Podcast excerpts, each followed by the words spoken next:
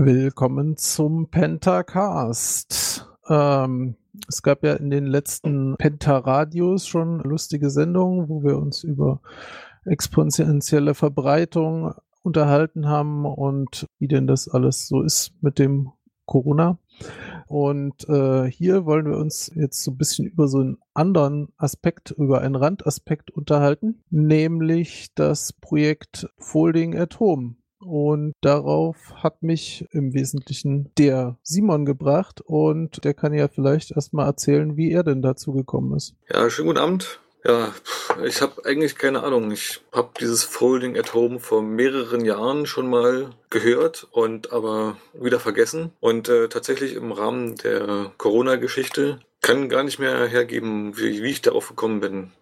Habe ich festgestellt, dass die Berechnungen anstellen, um versuchen, die Reproduktion des Virus irgendwie konkreter zu verstehen und dachte, da kann man doch mal mitmachen.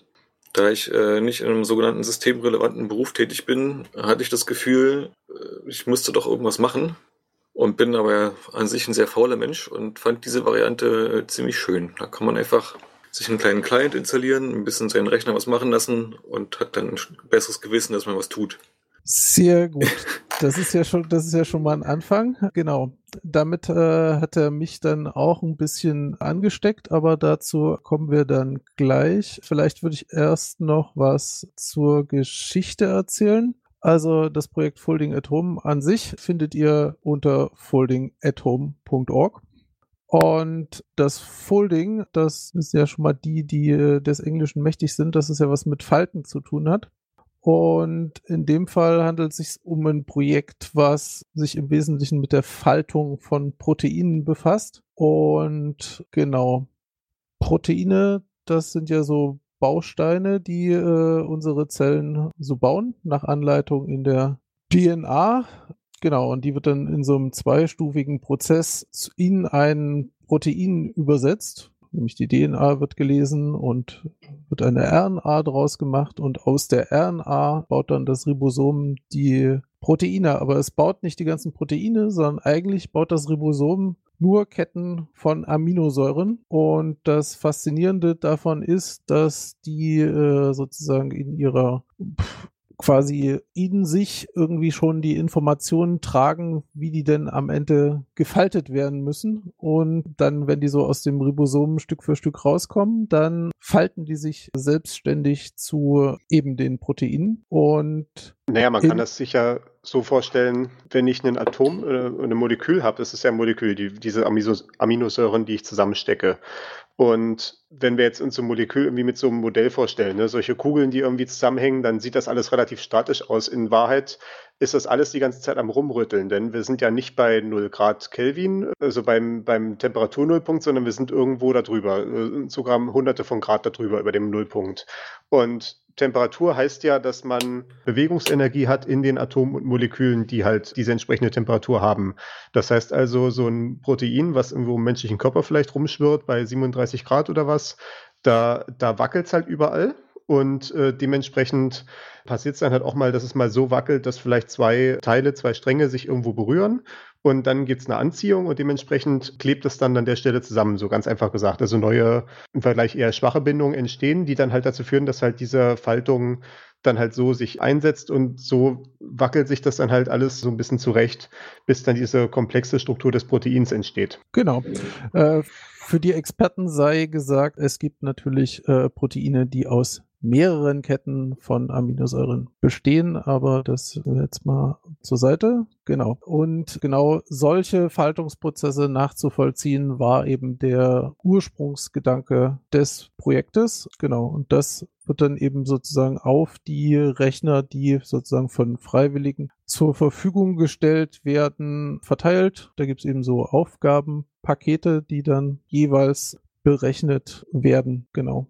Na, ursprünglich hat das Projekt sich äh, natürlich mit anderen Krankheiten auseinandergesetzt, also Alzheimer und Krebs im Wesentlichen. Und jetzt natürlich äh, aufgrund der aktuellen Situation haben sie natürlich auch die Corona-Berechnung mit reingemacht.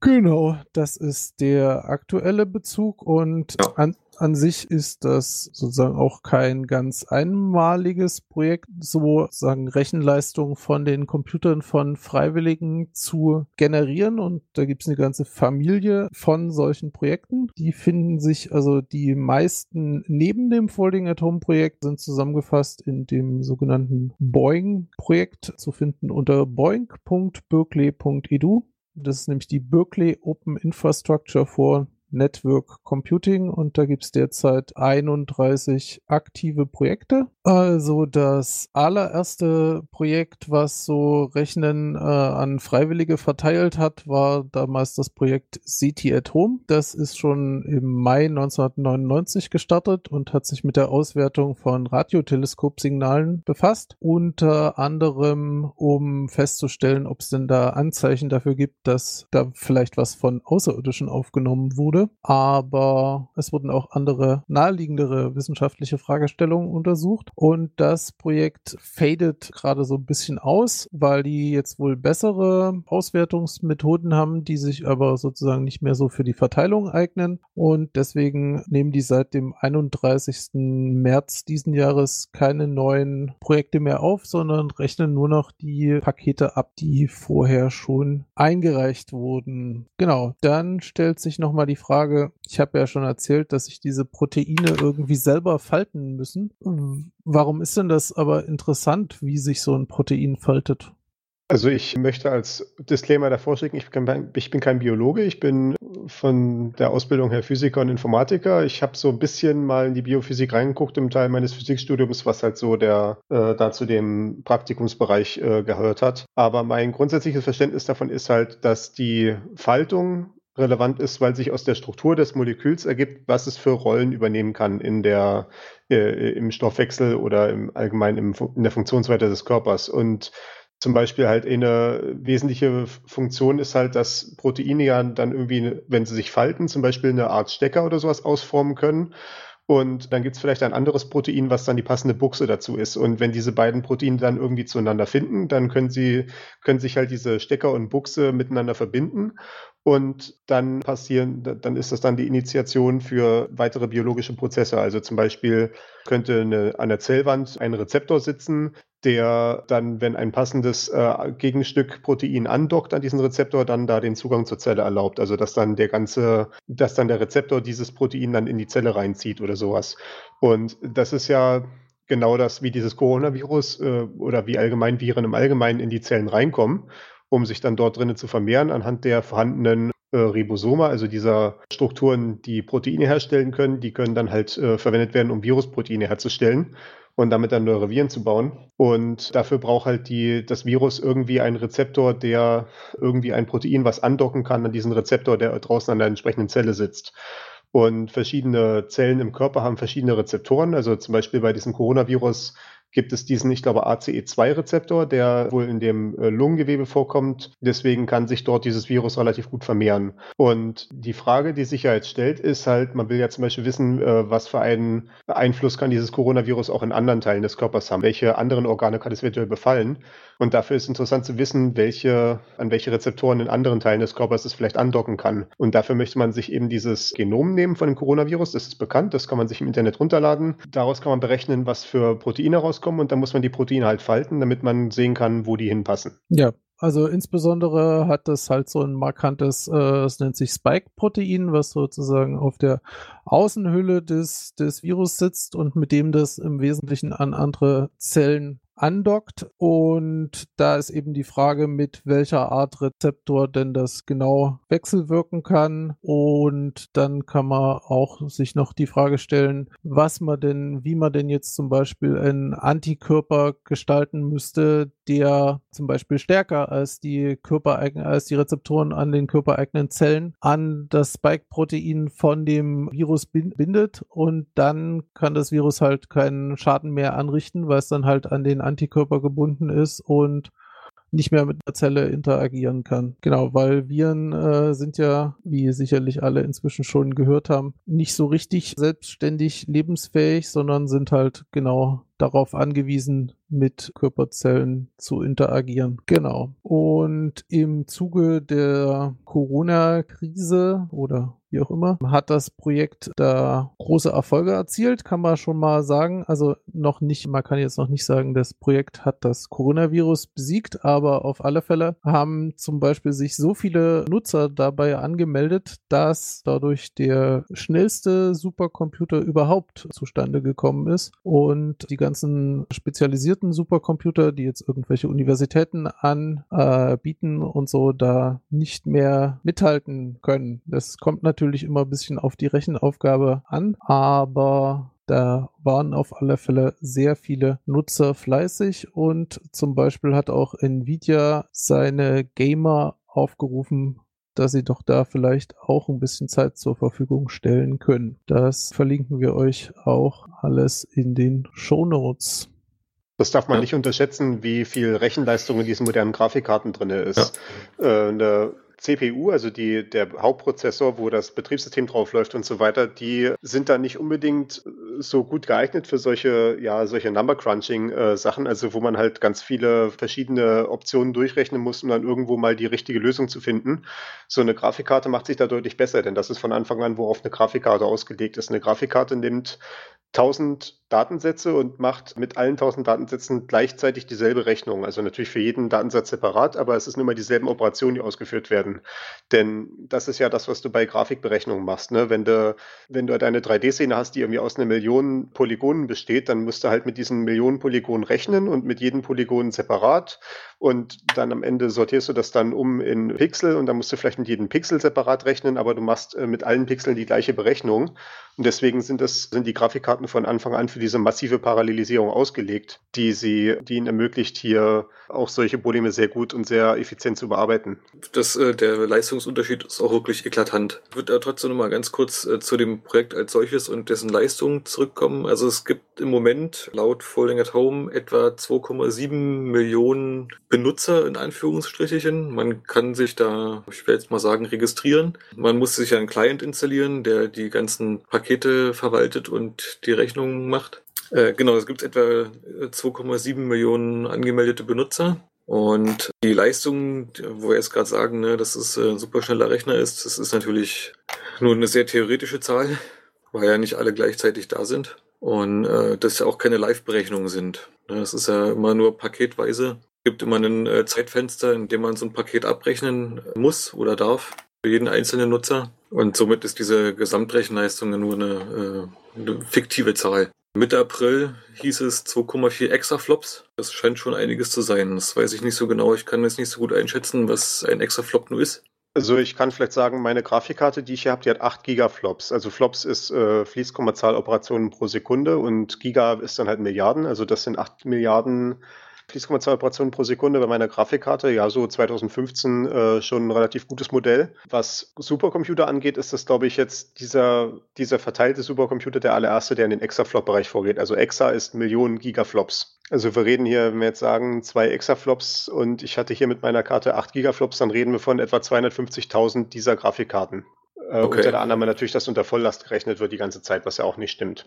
Und man muss vielleicht noch dazu sehen, wenn du meinst, das ist ja nicht so effizient, weil nicht immer alle da sind und nicht immer alle rechnen. Man, ich weiß nicht, wie das konkret bei den Projekten aussieht, aber ich kann mir auch vorstellen, dass jede Rechnung von verschiedenen Leuten mehrmals gemacht wird, damit nicht irgendeiner einfach irgendein falsches Ergebnis zurückmelden kann, sondern dass dann quasi jede Sache, jeder Anfangswert fünfmal gerechnet wird und dann wird halt die Mehrheitsmeinung quasi genommen, was am Ende rauskommt oder sowas.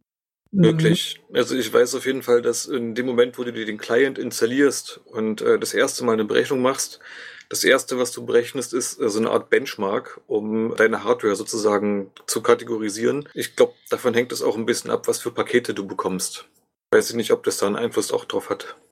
Ja, auf alle Fälle, weil man kann sich ja das da auch visualisieren lassen, was man denn da gerade so rechnet. Und da ist ganz klar, dass du zum Beispiel bei, wenn du auf einer CPU rechnest, da kriegst du eher so Pakete, die halt so eine molekulare Wechselwirkung im Detail sich angucken. Und wenn du jetzt äh, eine fette Grafikkarte hinstellst, dann kriegst du eher so ein tatsächlich so eine Art, äh, so ein ganzes Protein da hingeworfen, was sich dann da lustig bewegt. Was das mit der Purity, dass du keinen Mist zurücklieferst, betrifft, glaube nicht, dass sie das durch Redundanz machen. Das ist, glaube ich, in dem Fall eher dadurch, dass du nicht so ganz in den Client reingucken kannst, was der genau tut, so dass du da nicht einfach das, das ändern kannst. Und gleichzeitig ist es auch so, dass das meiste, was da gerechnet wird, sind zumindest nach meiner Einschätzung so äh, Monte Carlo Simulationen und die zeichnen sich ja gerade dadurch aus, dass du sozusagen vom, von sehr ähnlichen Ausgangszuständen startest und dann im Prinzip so Zufallsprozesse ablaufen lässt und das eigentliche Endergebnis sozusagen eh nur aus dem statistischen Mittel der ganzen Rechnung erhältst. Und dadurch sollte zumindest ein, jemand, der da jetzt geringe Mengen Blödsinnsergebnisse reinwirft, das, das Endergebnis nicht signifikant ändern können. Jetzt machen wir eine kleine Musikpause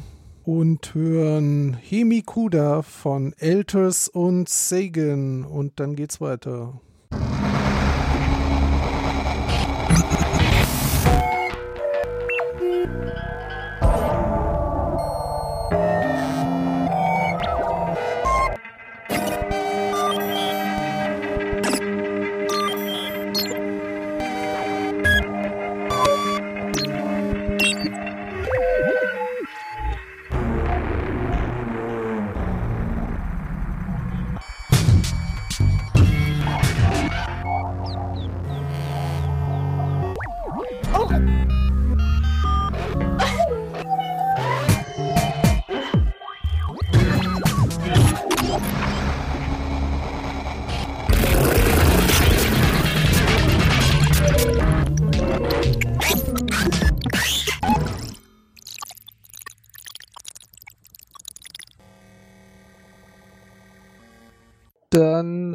Noch zu meinem kleinen Experiment kommen, denn ich habe mich so ein bisschen davon anstecken lassen und weil ich normalerweise hier zumindest meistens auf Laptops arbeite, die sind dafür jetzt nicht so richtig geeignet, weil die haben meistens keine dezidierte Grafikkarte und also die sind nicht so optimal, um da mitzumachen. Deswegen äh, habe ich ein kleines, das kleine Retro-Tuning-Projekt gestartet, habe ich das mal genannt und habe einfach in meiner Wohnung und bei meinen Nachbarn und so mal so alles zusammengesammelt, was denn da so an alter Hardware rumlag und habe mal versucht, was man da daraus basteln kann und wie viel Leistung man denn da so erreichen kann.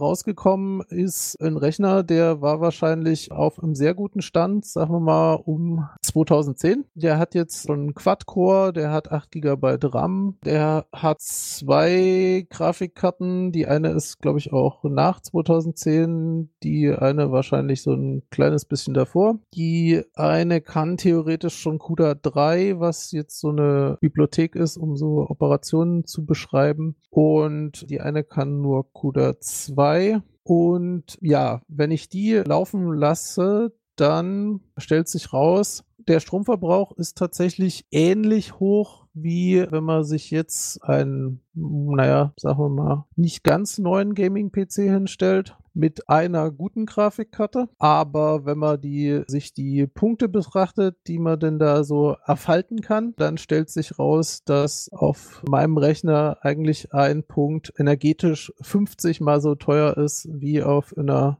neueren Hardware, was schon mal deutlich macht, was denn der technische Fortschritt der letzten Jahre so gebracht hat. Das war tatsächlich sehr interessant. Wir haben da ein kleines Experiment gemacht. Wir hatten letzten Endes äh, drei Grafikkartengenerationen, die jeweils so ungefähr dreieinhalb Jahre auseinander lagen.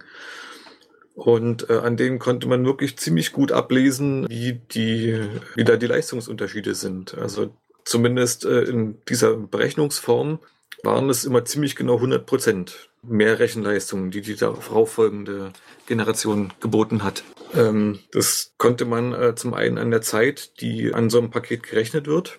Wir hatten jetzt gerade als Beispiel in dem, in dem Retro-Tuning ist die etwas leistungsfähigere Grafikkarte eine 660 Ti. Die braucht für ein Projekt schätzungsweise anderthalb Tage. Und äh, für das gleiche Projekt braucht äh, eine aktuellere Grafikkarte, eine 2070 Super, ungefähr fünf Stunden. Ja, also daran, daran kann man einfach ziemlich gut ablesen, dass die äh, Leistungsfähigkeit mitwächst. Das Schöne ist, dass die, die zentralen, zentrale Recheneinheiten, die Shader, das sind in einem ähnlichen Verhältnis. Also äh, was die, die Rechenleistung und die Anzahl der Shader, die es gibt, äh, was vielleicht noch ganz interessant wäre, dieses, äh, was wir eben schon mal hatten, man kriegt Punkte für die Berechnung. Es ist im Prinzip so, dass es, ich werde jetzt sagen, äh, eine Pseudo-Währung gibt, aber es ist ähnlich wie bei irgendwelchen Computerspielen, gibt es Achievements. Man kriegt für Berechnung von Paketen Punkte und äh, anhand dieser Punkte gibt es natürlich ein Leaderboard und da kann man sich natürlich ganz toll fühlen, wenn man ganz viele Punkte hat. Und das ist so ein bisschen auch eine Motivation. Also gerade für Leute, die sich mit Computerspielen auseinandersetzen und sich Ranglisten angucken und das total toll finden, wenn man da aufsteigt, ist das möglicherweise eine Motivation. Im Prinzip bringt einem das überhaupt nichts, außer dass es so ein bisschen widerspiegelt, dass man ganz fleißig rechnen lässt. Das würde ich aber absolut nicht unterschätzen, diese Gamification, die da stattfindet. Also natürlich einmal, wie gesagt, ne, das, das ist auch irgendwie für mich privat total motivierend. Ich lasse ja auch den Boeing Client äh, laufen und rechne bei Rosetta at Home, was auch, äh, die machen auch Proteinfaltung und äh, Biokinetik und so ein Kram, teilweise auch Corona. Und ne, das, das, ist halt schon motivierend, dass du halt ab und zu mal wieder auf die Statistiken raufgehen kannst und siehst halt mal, mal schon wieder wie 10.000 Punkte mehr und man ist jetzt auf Rang so und so viel also ich bin jetzt gerade auf Rang 600.000 global bei, äh, bei Boeing. Mhm. Und das steigt halt auch jeden Tag an. Ne? Und ganz abgesehen von irgendwelchen privaten Systemen, wir hatten im Pentaradio jetzt ja eben schon, dass mein Team, wo ich bei SAP arbeite, Rechenleistung für dieses digitale Klassenzimmer gespendet hat. Wir haben außerdem eine relativ große Instanz von Folding at Home zu laufen. Das heißt bei uns dann Folding at Cloud, passenderweise, äh, weil wir halt gerade freie Rechenkapazität da zur Verfügung haben. Und äh, wir sind da jetzt halt auch auf einem entsprechenden prominenten Platz in der Statistik, weil das natürlich alles unter, dem, äh, unter der eigenen Firma da eingebucht wird, in einem passenden Team. Und das ist durchaus hilfreich, um das auch Chefs und Chefschefs und sowas zu vermitteln, dass das halt jetzt hier eine coole Sache ist, die man halt sagen kann, hier, wir sind jetzt so geil, wir sind schon auf Platz 100 noch was, wir sind jetzt auf Platz 90 oder was, ne, von ja. der Welt. Und wir, und gerade so wie, wir sind jetzt vor unserem Konkurrenten. Ne, was natürlich es ist natürlich totale sinnlose Internetpunkte, wenn es danach geht. Ne? Das, das, das, ist kein Geschäftserfolg oder sowas, aber das, das hilft halt irgendwie zu verargumentieren, warum man jetzt gerade auch in der Firma vielleicht freie Rechenkapazität für sowas spenden kann. Ja.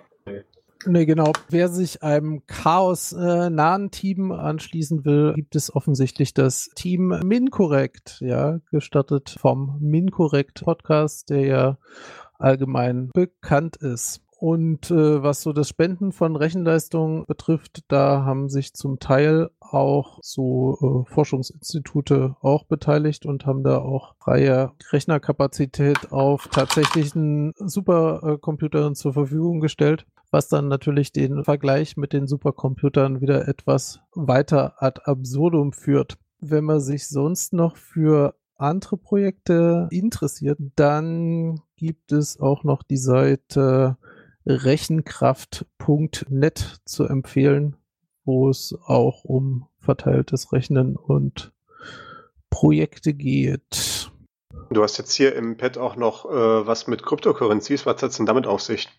Genau, das ist noch so ein kleiner Randaspekt, den wir betrachten könnten und der auch mit dem Projekt verknüpft ist. Wenn man sich schon mal mit, mit Cryptocurrencies befasst hat, dann hat man ja vielleicht schon mal gehört, dass da auch immer Leute gibt, die sagen, naja, das ist ja alles irgendwie Verschwendung von Rechenpower, diese, diese Cryptocurrencies auszurechnen weil im Prinzip rät man da ja die ganze Zeit irgendwelche Hashwerte und dann kriegt man irgendwelche Punkte. Und das soll jetzt irgendwie Geld sein und dann hat man sich verglichen, wie viel denn, wie viel Stromverbrauch jetzt denn das ganze Bitcoin-Netzwerk hat im Vergleich zu irgendwelchen Staaten und so weiter. Und da gibt's halt die Frage, ob das Sinn macht. Und dann gibt's ja aber ganz viele Cryptocurrencies und einige Cryptocurrencies versuchen auch dieses Problem sozusagen etwas zu umschiffen oder sich davon so ein bisschen zu lösen. Drei Beispiele, die ich gefunden habe und euch auch in den Shownotes verlinke natürlich, sind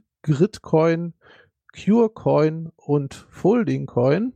Die zeichnen sich jetzt alle nicht dadurch aus, dass sie besonders viel wert sind, aber zum Teil verfolgen sie halt so bisschen interessante Konzepte und da ist es zum Beispiel so, dass die versuchen sozusagen die Berechnung der, dieser Münzen sozusagen nur noch ein Teilaspekt sein zu lassen und dann sozusagen sagen, nicht die Münzen wären zwischen eben denen verteilt, die diese Hash-Werte ausrechnen, sondern es gibt ein paar relativ wenige Leute, die sozusagen die, die Hash-Werte ausrechnen und das wird dann nach festgelegten Schlüssel. Bei einer Währung ist es zum Beispiel irgendwie 90 Prozent zu 10 Prozent umgerechnet in Rechenleistung, die man jetzt zum Beispiel bei Folding at Home erbringt und dann wird es sozusagen da so verteilt. Genau. An andere Währungen versuchen komplett von diesem äh, sogenannten Proof of Work wegzugehen und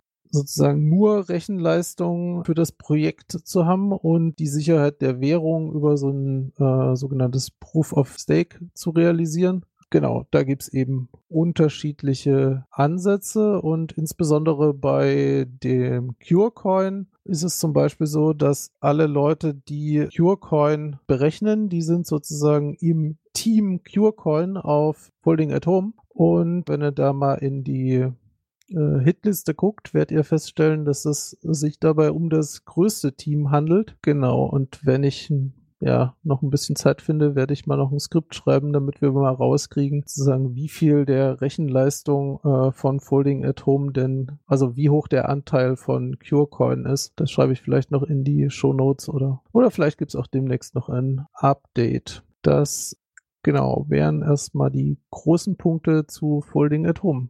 Gibt es noch Fragen, Ergänzungen? Ich denke, wir haben, glaube ich, alles, was hier im Pad steht, erwähnt. Ne?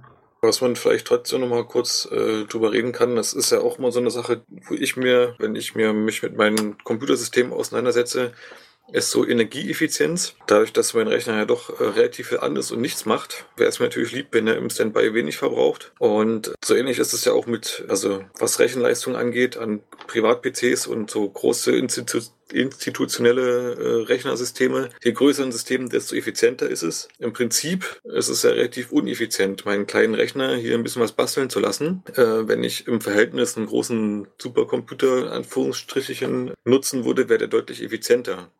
Die Sache ist nur, dass die Menge der kleinen Computer das halt so effektiv, also die, den Umsatz der Rechenleistung so effektiv macht.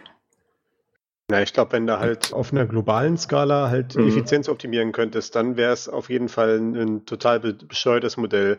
Der Grund, dass ja. das existiert und der Grund, dass es halt erfolgreich ist, ist, es ermöglicht halt auch Forschern, meinetwegen auch von Universitäten, die sich keinen riesigen Supercomputer leisten können oder die keinen äh, Kooperationsvertrag haben mit irgendeinem Team, was einen hat, die können halt auf die Weise auch an Rechenleistung rankommen für ihre Projekte, wenn das halt welche sind, die viel Rechenleistung erfordern. Ne? Ich meine, so eine Proteinfaltung, die, da, da, da brauchst du halt einfach Rechenleistung. Das kannst du halt nicht mal eben irgendwo auf so einem kleinen Mini-PC oder sowas machen ne? oder auf einem kleinen Cluster, ja. den sich vielleicht auch eine mittelgroße Universität leisten könnte.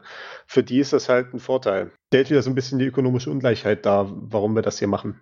Ja, Genau. Wo, wobei, also insbesondere die, die großen Rechner, die es so an deutschen Universitäten und Rechenzentren gibt, bei denen ist das normalerweise nicht der Fall, dass die exklusiv für die jeweilige Einrichtung sind, sondern zumindest der Großteil der Rechenzeit wird da eigentlich dadurch verteilt, wie das auch bei irgendwelchen Teleskopen ist oder so, die die ESA in der Wüste in Chile betreibt dass es da so Ausschreibungsrunden gibt, wo dann eben Leute ein Projekt vorschlagen und dann halt so und so viele Millionen CPU-Stunden oder sowas beantragen und das dann eben von Forschern begutachtet und verteilt wird, je nachdem, wie eng jetzt die Rechenzeit auf dem jeweiligen System für den, für den Zeitraum gerade ist. Also von daher ist es nicht ganz so, dass man jetzt Pech hat, wenn die eigene Uni einem keinen Supercomputer hinstellen kann.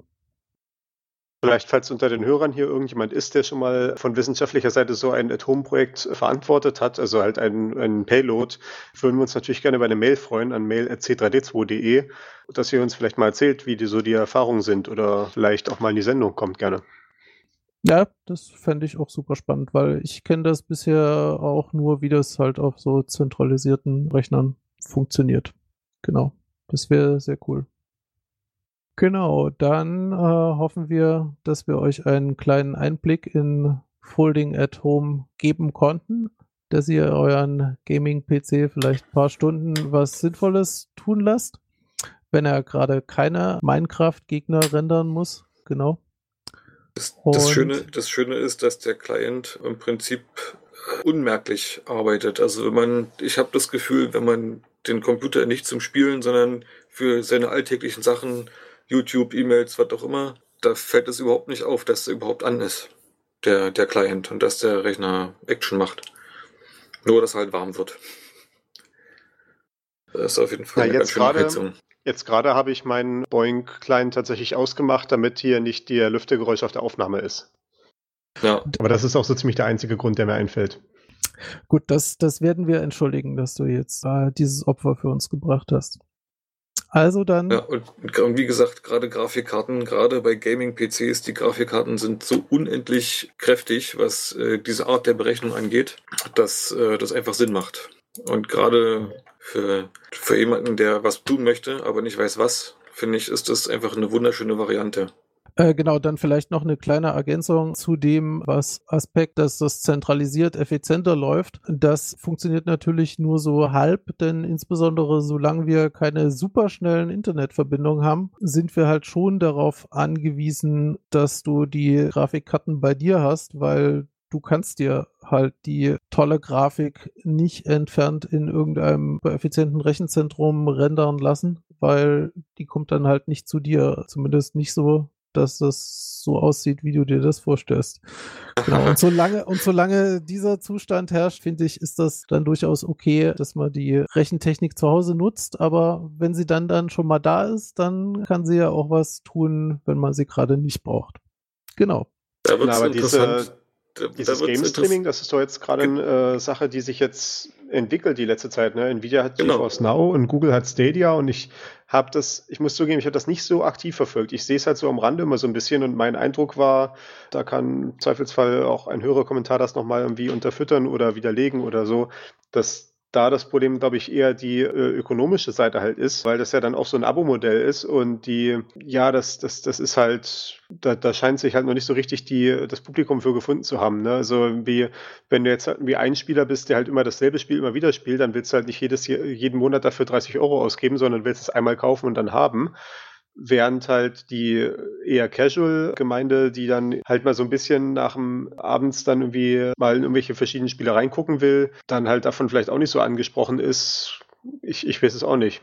Obwohl es gibt diesen Xbox Game Pass, was ja auch das Ähnliches ist. Nur halt natürlich auf der lokalen Konsole. Also falls da jemand Einblick dazu hat, sagt die nicht, die Kommentare nehmen wir gerne an. Ich würde vielleicht nicht unbedingt sagen, dass das heutzutage tatsächlich noch an den technischen Bedingungen scheitert. Also sicherlich für manche Spielarten ja, für so First-Person-Shooter mit den hohen Latenzanforderungen vielleicht noch nicht, aber für die meisten Spiele funktioniert das wohl relativ gut mittlerweile. Wenn man eine stabile Internetverbindung hat, das ist natürlich in Deutschland auch nochmal so eine Sache. ja, das stimmt. Da wäre äh, potenziell eine große Grafikrechenkapazität äh, in der Zentrale vorhanden. Okay, ich sehe, das Thema hat auch noch viele Seitenaspekte, die man demnächst noch beleuchten kann. Aber so viel für heute und dann verabschieden wir euch erstmal wieder ins Internet und wir sehen und hören uns dann irgendwo. Tschüss. Ciao, ciao. Und zum Abschluss hören wir noch Folding Space by Time von Interrupt Jumper.